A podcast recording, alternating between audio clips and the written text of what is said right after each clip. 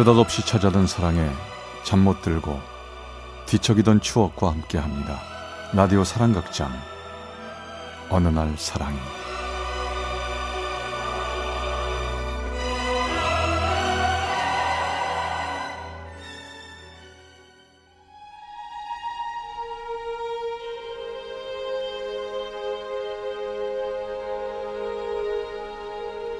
사랑의 체험수기 어느 날 사랑이 제46화 우연 속의 필연 Once upon a dream. 15년 전 가을날 설악산 단풍을 시작으로 세상이 온통 가을빛으로 물들던 때였습니다. 37이었던 저는 난생 처음으로 나 홀로 여행을 계획하고 설악산에서 1박 2일을 보내기 위해 꼼꼼한 준비를 하고 있었죠. 여행을 특히 산을 좋아했던 저는 몇 번 설악산을 다녀왔지만 혼자서의 여행은 처음이었습니다. 더군다나 저는 항상 여자들과 어울려서인지 저는 그 흔한 연애 한번 못하고 노처녀가 되어 있었기에 이번 여행을 계기로 홀로서기를 결심하게 되었죠. 설레는 마음으로 차표를 끊고 버스를 타기 위해 승차장에 들어섰을 때 저는 깜짝 놀랐습니다. 눈에 익은 얼굴의 남자가 큰 배낭을 앞에 세워놓고 버스를 기다리고 있었거든요. 그 남자는 제가 일하는 직장에 1년간 파견 나온 타 회사 직원이었습니다. 어머, 웬일이세요? 어 안녕하세요.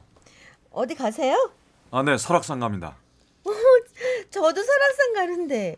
그 사람은 제 일정을 들어보더니 자기도 비슷한 계획을 했고 휴가 기간도 같아서 동행하면 좋겠다고 하더군요.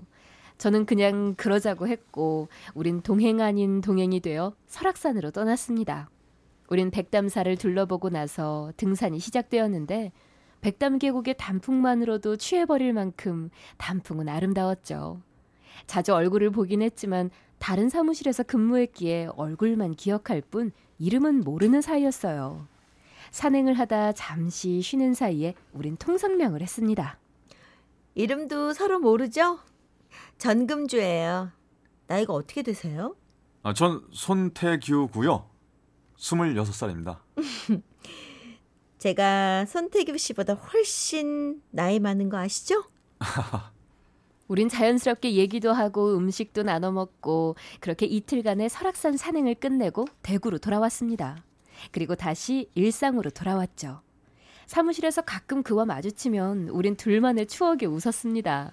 며칠 후 퇴근을 해서 집으로 가기 위해 정류장에서 버스를 기다리는데 그가 탄 차가 제 앞으로 다가왔어요. 차에서 내린 그는 제게 CD 한 장을 내밀었습니다. 파견 기간 끝나서 이제 볼 날이 없을 것 같습니다. 꼭 차 한 잔 하고 싶었는데 이 설악산도 다녀왔고 차도 마셨으니 소원 풀었습니다. 에, 제가 좋아하는 음악인데 들려드리고 싶어서요. 네, 감사합니다. 잘 들을게요. 어우, 그런데 저는 드릴 게 없네요. 잘 지내세요. 산에도 자주 다니시고요.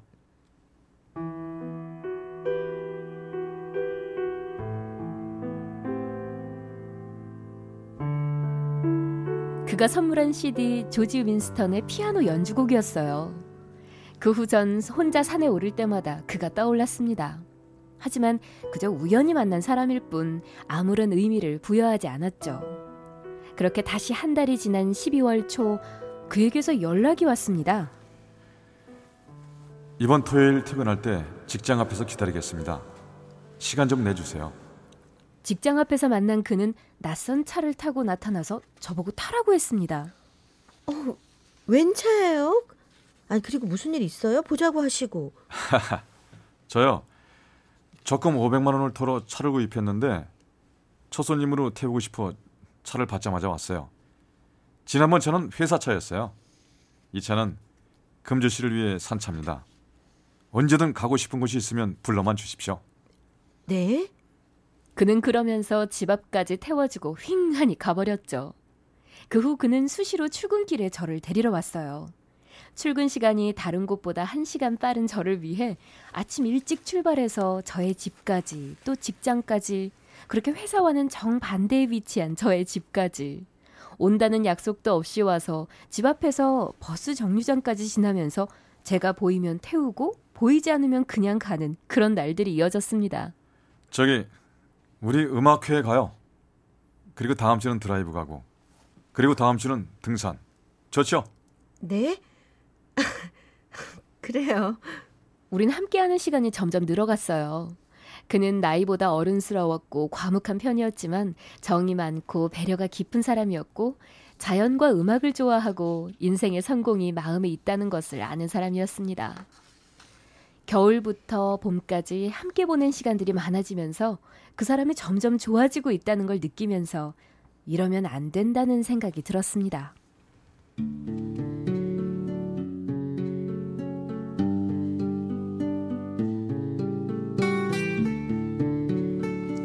저기 우리요 계속 만나면 안 되겠어요.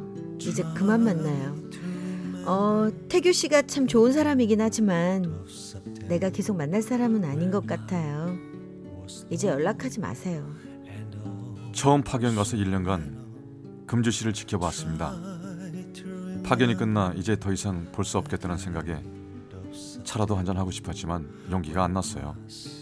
그런데 금주 씨가 설악산에 간다는 걸 알았고 그래서 저도 따라갔던 거예요. 저는 1년을 생각하고 만난 일입니다. 헤어지고 싶지 않습니다. 정말이에요? 그럼 설악산에서 만난 거 우연 아니었어요? 그 말에 저는 할 말이 없었습니다. 저도 그가 좋았거든요. 그렇지만 그를 만나면 만날수록 그를 좋아하면 할수록 헤어져야 한다는 생각을 떨칠 수가 없었죠. 저는 겁쟁이였고 세상이 만들어 놓은 고정관념을 뛰어넘을 만큼의 용기가 없었습니다. 그래서 남들처럼 보란 듯 연애에 푹 빠지지 못한 채 조심조심 사랑이란 걸 하고 있었습니다. 엄마, 나 만나는 사람 있다고 말했지. 근데 나이 차이가 너무 나. 11살이나 연하야. 뭐? 안 된다. 나이 차이 그렇게 나면 네가 상처받아. 그래도 좋은데 어떡하지? 헤어질 용기도 없어. 그래도 안 돼. 힘들어. 그만 헤어져. 저희 집뿐 아니라 그의 어머니는 내 눈에 흙이 들어가도 안 된다고 엄포를 놓으셨죠. 몇몇 친구들을 제외하곤 모두 반대를 하고 있었습니다. 너무나 당연한 얘기였어요. 15년 전 11살 연하 커플이 어디 그리 흔한 일이던가요. 전 결국 헤어질 결심을 하고 만난 지 2년쯤 되던 어느 날 그에게 전화를 했습니다. 여보세요? 여보세요. 아, 아가씨가 우리 아들, 우리 아들이 만난 아가씨지? 내가 태기 엄마인데 아가씨 얘기 많이 들었어요. 우리 아들이 아마 나이를 속였을 거예요. 우리 아들 나이가 한참 적은데 실수한 거예요. 알죠? 그만 헤어져요. 알았죠? 네. 어머님 말씀이 맞아요. 네, 이, 이건 있을 수 없는 일. 맞아요. 정말 그런 생각이 들었습니다. 그는 얼마든지 좋은 여자를 만날 수 있고 행복한 미래가 보장된 청년인데 나로 인해 어려운 길을 가고 있다는 생각도 들었죠. 전 결국 그와 헤어지기로 결심했습니다. 생각만 해도 온몸이 조이듯 아파왔지만 헤어져야 한다는 결론을 뒤집을 순 없었습니다. 어느 날 저녁 그를 만났죠.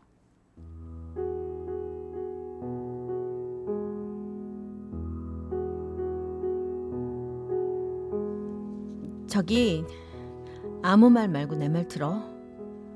우리 진짜 이번엔 헤어지자. 아니, 저 헤어져야겠어. 또 왜 그래? 조금만 서로 믿고 견디자고. 어? 안 돼. 당신 어머님한테도 나 헤어지겠다고 약속했어. 그러니까 다시 나한테 연락하지 말고 좋은 여자 만나서 잘 살아. 전 일방적인 이별 선언을 하고 집으로 들어왔습니다. 제 아픈 맘보다 뒤돌아서는 그의 뒷모습이 안쓰러워 견딜 수가 없었죠. 집으로 들어와 잠시 시간이 지나자 불길한 생각이 들었어요. 그의 집 앞에 차가 세워진 걸 봐야 안심이 될 것 같아 그의 집 앞까지 가봐야겠다고 생각했어요. 집을 나와 주차장을 보니 그의 차가 아직도 그 자리에 그대로 있었습니다. 깜짝 놀라 주변을 살펴보니 그가 술을 마시고 쓰러져 있었습니다. 전 겨우 그를 부축해 차에 태웠죠. 어, 정신 차려봐. 괜찮어? 어? 괜찮냐고. 어떻게 헤어져? 사랑하는데 왜 헤어져? 사랑하는 사람을 왜 잃어야 해? 날 사랑하지 않는다면 헤어지자. 그럼 나도 붙잡지 않을게. 제발 이러지 좀 마.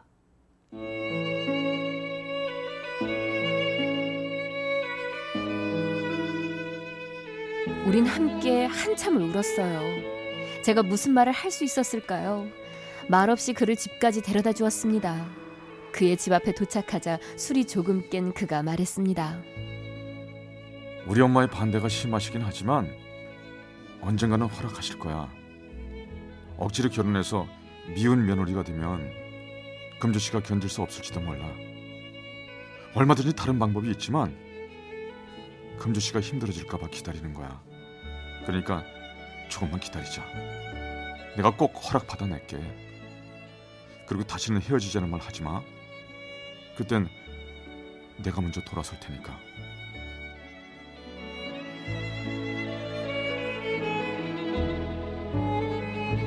그가 얼마나 날 사랑하는지 나 또한 얼마나 그를 사랑하는지 잘 알고 있었습니다.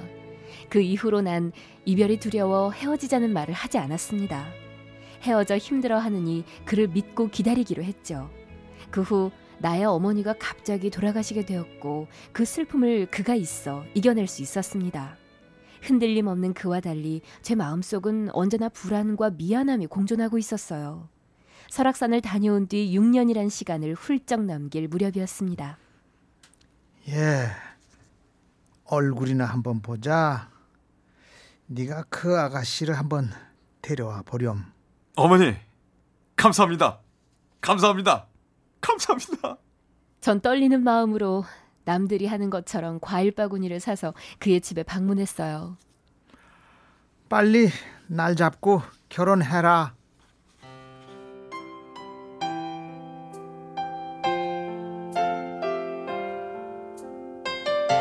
이럴 땐 날아갈 듯 기뻐야 되는데 저는 긴장한 탓인지 아무 생각도 나지 않았습니다. 그 후 우린 결혼 준비를 했습니다. 언니와 동생이 엄마 대신 준비를 잘 해주었어요. 드디어 결혼식 날 그의 나이 33, 제 나이 44이었습니다. 우연을 가장한 필연으로 그를 만난 지 6년 반 만에 저는 5월에 신부가 되었습니다. 그의 얼굴에 웃음이 넘쳐났고 저도 행복했어요. 오늘은 그와 설악산에 다녀온 지 15년째 되는 날입니다. 어느새 15년의 세월이 흘렀지만 언제나 설악산처럼 변치 않는 사랑이 우리를 행복하게 합니다.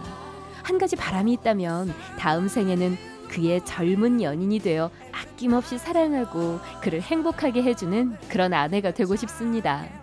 내 남편 손태규, 그를 존경하고 사랑합니다.